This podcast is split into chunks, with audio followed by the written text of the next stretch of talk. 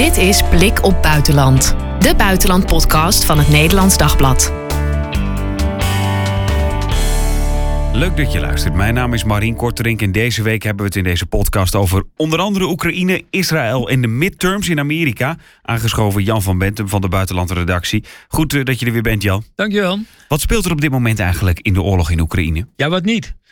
Uh, maar ja, hebt- het is minder in de, in de picture. ja, het is minder. in de pi- Omdat je na maanden en maanden oorlog natuurlijk een soort gewenning krijgt van ja, Kiev eh, of, of Kharkov wordt weer aangevallen door raketten. Dat hebben we al zo vaak gehoord. Zeg maar.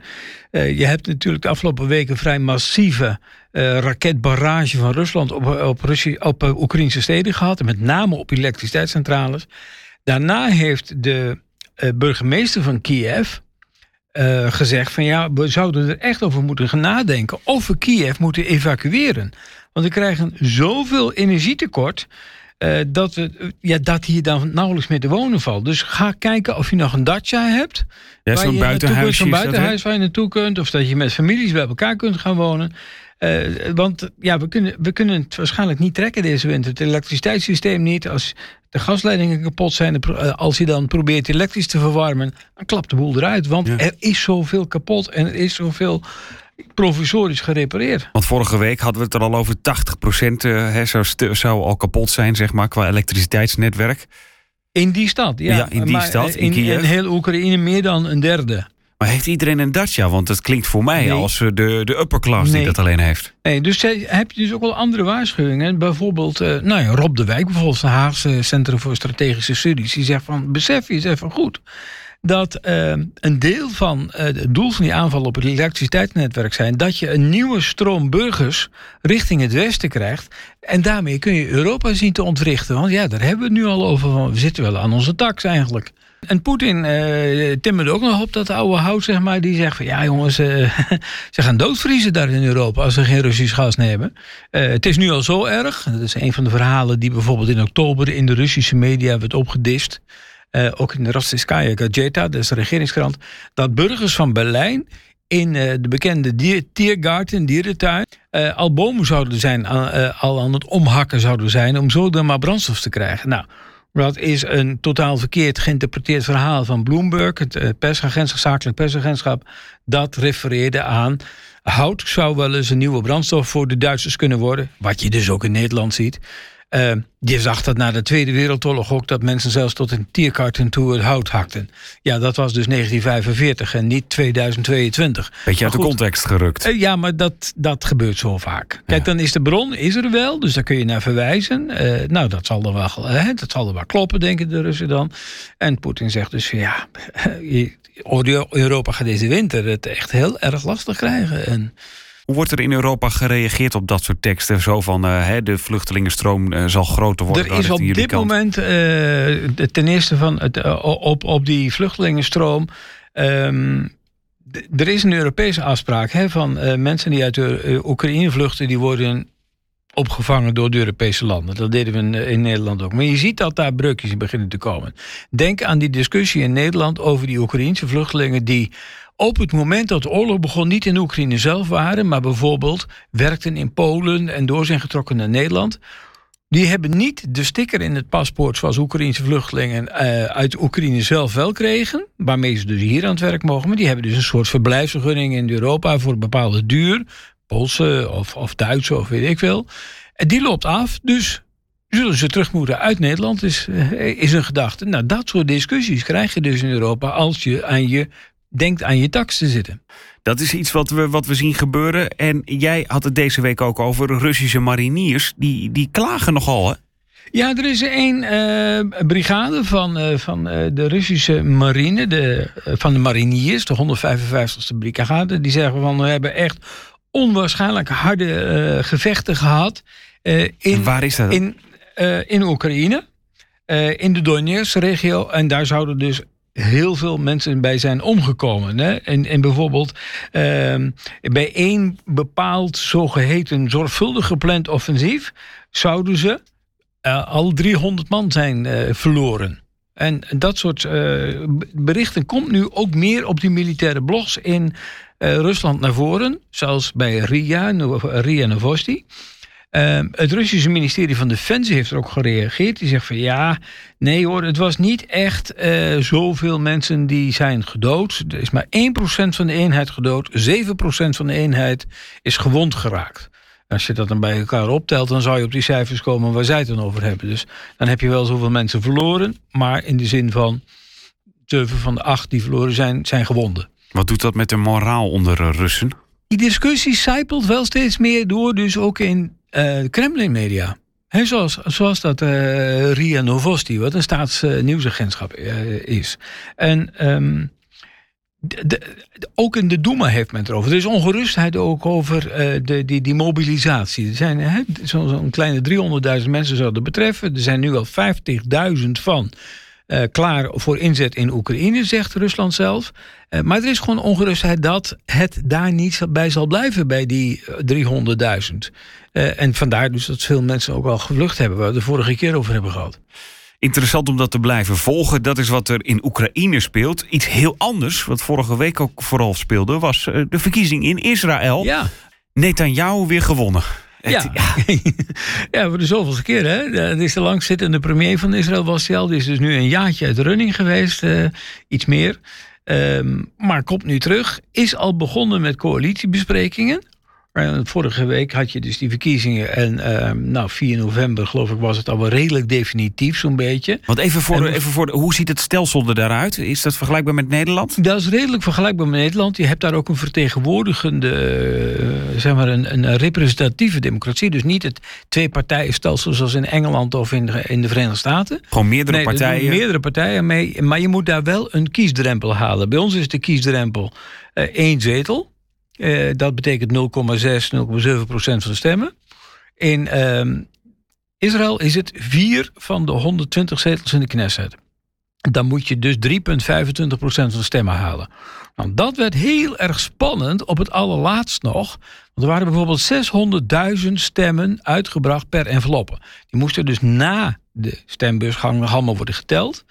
En toen ging het erom om spannen. De, bijvoorbeeld de linkse partij Meretz, Pro-Vredespartij, had 3,19, 3,17 procent van de stemmen. Dus die zat nog geen 0, nou, nog geen tiende procent, zeg maar, van die zetel af. En um, dat gaat dan echt om, om een aantal stemmen. Dat gaat om een paar duizend stemmen misschien, of soms een paar honderd. Meretz heeft het niet gehaald. Eh, in die stemmen per post bleek een meerderheid uh, of een minderheid op Meretz te hebben gesteld. Minder dan in de gewone verkiezingen. Dus Meretz is uit de Knesset verdwenen na 30 jaar. Dus dat is al wel even het. Maar ook een Arabische partij, Balat, heeft het niet gehaald. Die bleef ook onder de kiesdrempel. Net als de partij bijvoorbeeld van uh, de minister van Justitie. Die, die, die Joods huid had en die haalde iets van 1% van de stemmen. Maar daar zat dan nog weer een trick achter. Dan zie je ook hoe dat dan werkt. Zij had met Likud overlegd en ook anderen. Van, zal ik wel meedoen of ga ik dan jullie hinderen? Nee, hun gedachte was, doe jij maar lekker mee. Want daardoor wordt de kiesdrempel als het ware nog net even iets hoger. En dan, ja, stel dat zij niet had meegedaan, dan had je kans gehad dat Meretz nog net wel in de Knesset had gezeten. Ja. En even voor de mensen die niet bekend zijn in de Israëlische politiek, de grote partijen, je noemt al even Likud. Uh, Likud, de grootste al, nu, 32 zetels. Dan krijg je Yair Dat is net aan jou, hè? Ja, dat is net aan jou. Dan krijg je Yair Lapid, die uh, iets van 26, 27 zetels heeft, uh, uit mijn hoofd gezegd. Um, en dan uh, krijg je de partijen zoals uh, die van Gans samen met uh, Gideon Saar. Gans, de huidige minister van Defensie. Gideon Saar, voormalig belangrijk lid in de Likud. Die zijn samengegaan in Nationale Eenheid. die hebben een zetel of tien. En dan krijg je de bekende namen als Shas. maar ook die nieuwe religieuze partijen. die samen zijn gegaan van Ben Gvir. Joodse, Joodse kracht. En dat is een heel sterk... Mm -hmm religieus-nationalistische partij. En een vergelijkbare, dat is uh, de Nationaal-Religieuze uh, Lijst, zoals het officieel heet, de Nationaal-Religieuze Partij van uh, Smotrich. En die is ook sterk nationalistisch. Smotrich wil zo snel als hij in de regering zit, de rechtsgang in Israël aanpakken. Dat het Hoge Rechtshof de invloed daarvan beperkt wordt. De zeggenschap. Dat de Knesset wetten kan aannemen die het Hoge Rechtshof afkeurt En dat de Knesset dat kan, gewoon kan passeren. Dat, Ja, dus de Tweede Kamer eh, wordt belangrijker eh, dan het Hooggerechtshof. dan het Hooggerechtshof of eh, iets als Raad van State bij ons en eh, dat soort zaken. En, dat, en Benk 4, eh, die is bijvoorbeeld voor eh, de annexatie van de hele westelijke Jordaan, wat hij Judea en Samaria noemt. Oh ja. Ja. En wat heb- je dan met de Palestijnen daar moet, ja, hij was bijvoorbeeld in het verleden voor het, eh, nou ja, met een subsidie doen vertrekken van de Arabieren uit Israël, zoals hij dat dan noemt. En Netanyahu, k- kan hij een coalitie bij elkaar krijgen? Want het is natuurlijk heet het hangen en wurgen met die man. Ja, hij- het is, eh, nou, hij heeft nu dus wel 465 eh zetels in de Knesset. Dus even een meerderheid van 4 of 5 stemmen. Met zijn, met zijn met coalitie zijn, met dan, zijn coalitie. Er zit alleen een, een, frictie in. Aan die eh, religieuze partijen deed ook Noam mee. Een, een, een, heel extreem religieus rechtse...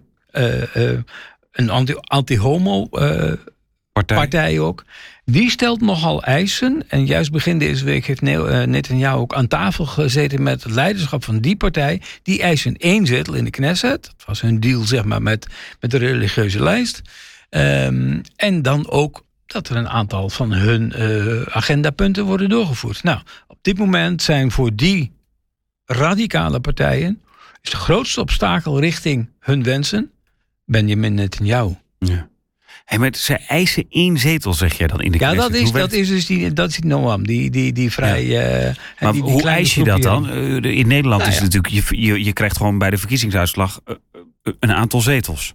Ja, je krijgt een aantal zetels, eh, maar je kunt ook zeggen van eh, wij gaan reststemmen enzovoort verdelen. En bij de afspraken zou dus zijn afgesproken Ah, dat zo. die partij dan één zetel in de Knesset krijgt. In die hele lijst van Nationaal Religieuze Partij en Joodse Kracht van Smotrich en Ben-Gvir. Ja. En als Netanyahu nu lukt om een coalitie te vormen, en dat gaat allemaal goed, hoe lang blijft hij dan? Want Ja, het is kan hij Israël sowieso blijven. een- een- ja, de afgelopen jaren Ja. toch nogal eh, korte termijn vaak. Ja, nou, dit waren de vijfde verkiezingen in nog in vier jaar tijd, Ja, drieënhalf jaar tijd. Dus dat zegt wel iets over de gemiddelde levensduur van een eh, regering in Israël tegenwoordig. Wat dat betreft heeft die coalitie van Yair Lapid en eh, Benny Gantz, van, die heeft het dan nog redelijk goed gedaan met dik een jaar. Ja, Was even stabiel, zeg maar. Die konden, die konden zelfs nog een begroting aangenomen krijgen. Nou, dat was ook al 2,5 jaar niet meer gebeurd. Het is toch een onwerkbare situatie dat is, geworden. Dat is onregeerbaar. En toch zie je dat er dingen doorgaan. Nou, dat zie je bijvoorbeeld nu, eh, begin deze week, ook op de klimaatconferentie in Sharm el-Sheikh. In Egypte. In Egypte. Daar was eh, de Israëlische president Herzog. Die sprak daar met de Jordaanse koning Abdullah. Nou, dat is al een mooi gezicht dat die tenminste fatsoenlijk overleg hebben. Maar op die deal hebben ze daar, op die top hebben ze ook een deal getekend. Een memorandum of understanding had. Een, een, een principeafspraak. Dat Israël ontzild zeewater levert aan Jordanië.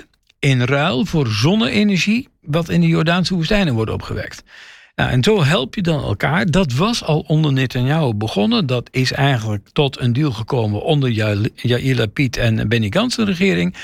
En dat zal doorgaan richting de regering van Netanyahu. Tenzij Jordanië gewoon helemaal terugschrikt van een extreem rechtse Israëlische partij. Maar kijk, dat had je dan nu ook al wel geweten. Ik bedoel, op het moment dat die Jordaanse vertegenwoordigers een handtekening zetten, wisten ze dat Netanyahu de verkiezingen had gewonnen. Ja. Wie de verkiezingen, of waarvan we in ieder geval nog niet weten wie de verkiezingen heeft gewonnen, dat is eh, in Amerika. De midterms, op het moment van opnemen nog geen uitslagen. Eh, maar jou viel in ieder geval in aanloop ook al wat dingen op, hè? Nou ja, uitslagen zijn wel, eh, duiden natuurlijk heel sterk op de, de Republikeinse meerderheid in het Huis van Afgevaardigden. Maar er eh, zijn, heel, het zijn vele duizenden stemmen waar het nog om gaat, mogen ze wel of niet meetellen. Eh, Hoe er zit dat? Een, er zit, ja, dat is een hele rare, hele rare achtergrond. Dat is ook al een tijd aan de gang. Eh, er zijn na de verkiezingen van 2020, die Trump heeft verloren, zijn in eh, staten, met name waar de Republikeinen de meerderheid hebben, van zowel zeg maar, de, de vertegenwoordigende organen in die staat, dan kunnen ze ook een congres hebben met een senaat en een huis van afgevaardigden, anderen hebben een parlement. Eh, je hebt ook Republikeinse gouverneurs. Nou, daar zijn bij elkaar ruim 300, 360 wetten zelfs aangenomen, waarin het lastiger wordt gemaakt om te gaan stemmen. Dat je zegt, je hebt een striktere eh, ehm, identiteitscontrole. En dat komt volgens veel critici, met name democraten natuurlijk, neer op het onderdrukken van stemmen door de relatief armere zwarten. Want die identiteitscontrole moet een, een um, hoe heet het, foto-ID zijn. Dus op dat identiteitsbewijs, identiteitskaart of paspoort of rijbewijs, moet jouw foto staan. En heel veel armere zwarten hebben niet zo'n foto-ID. Die kunnen dus niet gaan stemmen. Of ze moeten geholpen worden om dat alsnog snel te krijgen, et cetera, et cetera. Nou, dat is al een hele, hele toestand geweest de afgelopen maanden. Toen kwam er nog wat aan. Dat is bijvoorbeeld een, een bizar uh, verhaal uit uh, Florida. Even, even om dit af te maken. Even voor, mijn, voor, voor de duidelijkheid. Is het dus eigenlijk zo, de lager opgeleide uh, stemmen misschien over het algemeen eerder op democraten? Ja, zeker en, onder de zwarten. Zeker onder de zwarten. Ja. En die wordt het eigenlijk, omdat ze dan een paspoort moeten aanschaffen. Dat kost geld, et cetera, met een foto erop.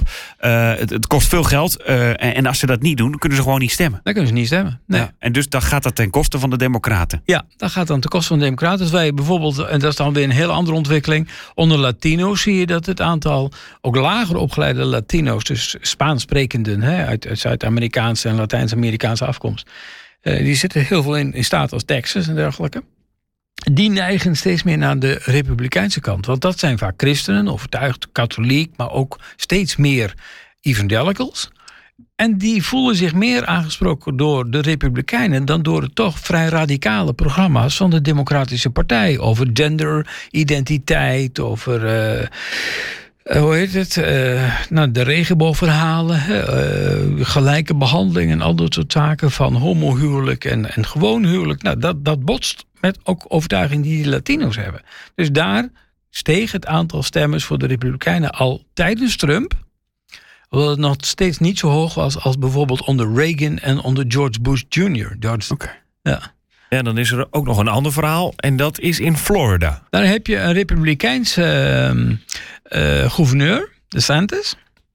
En uh, normaal geldt in de Verenigde Staten in het algemeen dat als jij ooit veroordeeld bent, en Amerika heeft het hoogste aantal gevangenen ter wereld, en er zitten zo'n beetje 2 tot 2,5 miljoen mensen continu in de gevangenis. En niet continu dat ze het hele leven er zitten, maar zeg maar, er is steeds een gevangenispopulatie van 2, 2,5 ja. miljoen. Dus heel veel Amerikanen hebben een tijdje achter de tralies gezeten. Nou, als je dan weer vrijkomt, dan mag je ook weer gaan stemmen. Dat was altijd zo. Dus kiezers in Florida, bijvoorbeeld Miami, die hebben ook deelgenomen aan de verkiezing van 2020. Um, hadden ook een voter-ID, dus een, een, stempas en dergelijke. Werd ook opgeroepen, ga stemmen, eh, breng je stem uit, want democratische plicht, enzovoort, enzovoort. En vanaf, augustus werden ze ineens gearresteerd. Want er was onderhuids een wet aangenomen, regel aangenomen, ook onder leiding van de Republikeinse gouverneur. Die wet van 2018, waarin gevangenen dus als na hun vrijlating hun stemrecht kregen was een uitzondering voor mensen die waren veroordeeld wegens een felony. Dus echt een misdrijf, een misdaad. En dan specifiek doodslag, moord of een seksueel misdrijf. Die mochten niet weer stemmen? Nee, alleen als je dan de, de, bij de, de, de, de registratie als kiezer stond dat er weer niet bij. Dat was vrij onduidelijk verwoord. En ook heel veel officials, eh, dus ambtenaren die dat, die, die, die uh, stempassen dan moesten uitgeven, wisten dat niet.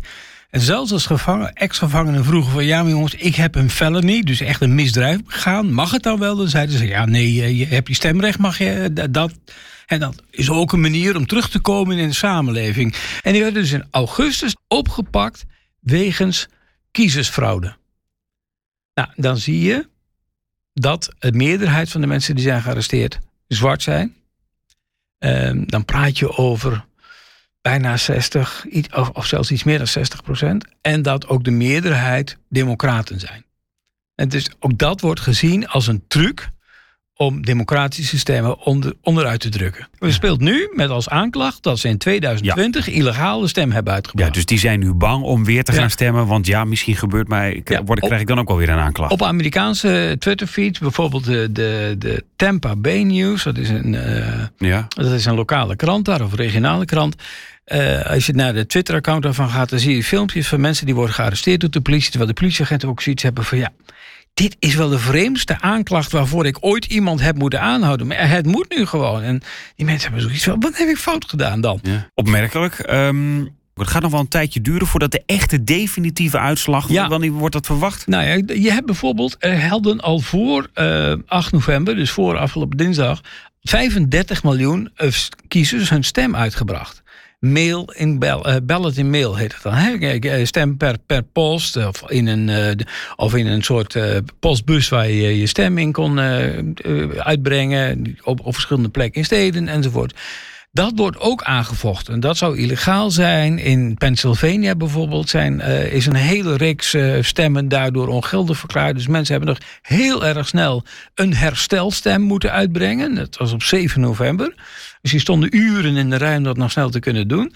Ook in andere staten willen republikeinen echt duizenden eh, per post uitgebrachte stemmen ongeldig verklaren.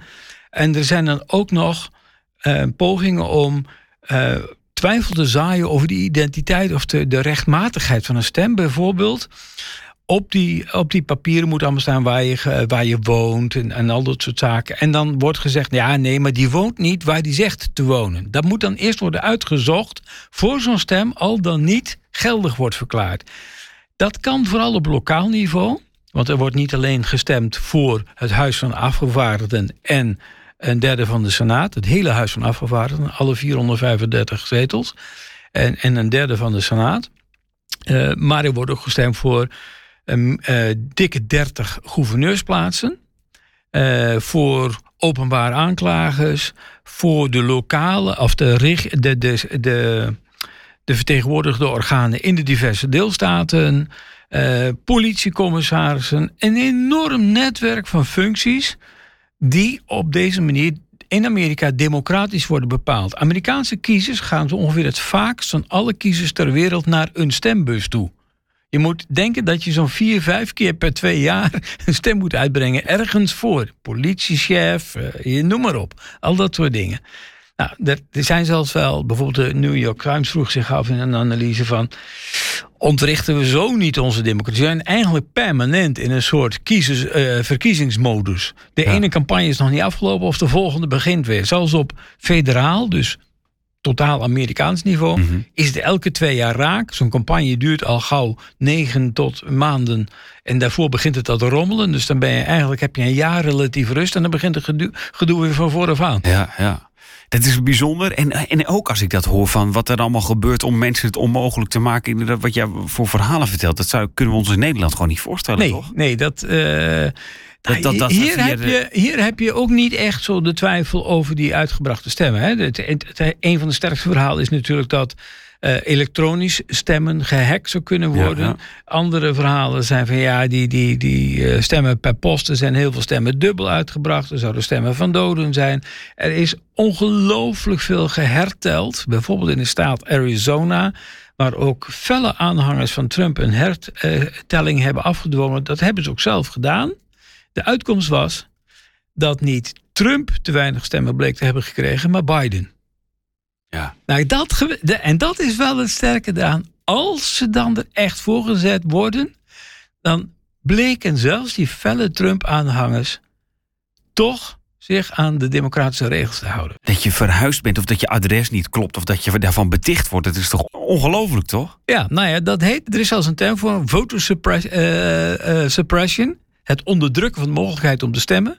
Dat is dan gericht op bepaalde doelgroepen, namelijk je politieke tegenstander. En dat begrijp je alleen maar als je gaat kijken naar die discussie. Zelfs president Biden zei eh, eh, afgelopen zondag en maandag, pal voor de verkiezingen nog, dat de Republikeinen een bedreiging vormen voor de democratie. Dan zet je ze als een vijand neer. Hetzelfde geldt van de andere kant. Eric Trump, de zoon van Trump, die, die liep ook rond op een bijeenkomst van Awaken America, Reawaken America. Waarin hij zei van ja, de democraten hebben het volgende op de agenda. Het christendom afschaffen of vernietigen zelfs. De gezinnen vernietigen, eh, de opvoeding van onze kinderen, het onderwijs van onze kinderen, eh, onze vrijheden, nou, no- al, al dat soort zaken. Het staat zo fel tegenover elkaar. Dat, ja, dat, zou je iets in Nederlandse termen willen vergelijken? Dan heb je, eh, nou pak een beet, eh, in ieder geval Thierry Baudet tegenover eh Kaag staan. En we gaan zien wat, uh, of we volgende week ongetwijfeld er even op terugkomen om te kijken welke kant het op gaat in Amerika. Voor nu uh, blijven we nog een beetje in de spanning daarover. Dankjewel Jan voor deze week. Graag gedaan. Dit was Blik op Buitenland. Heb je een vraag of wil je reageren? Laat het weten via podcast.nd.nl. En laat ook een review of een recensie achter over deze podcast op je favoriete podcastplatform. Dat maakt het voor anderen weer makkelijker om ons te vinden. Tot volgende week.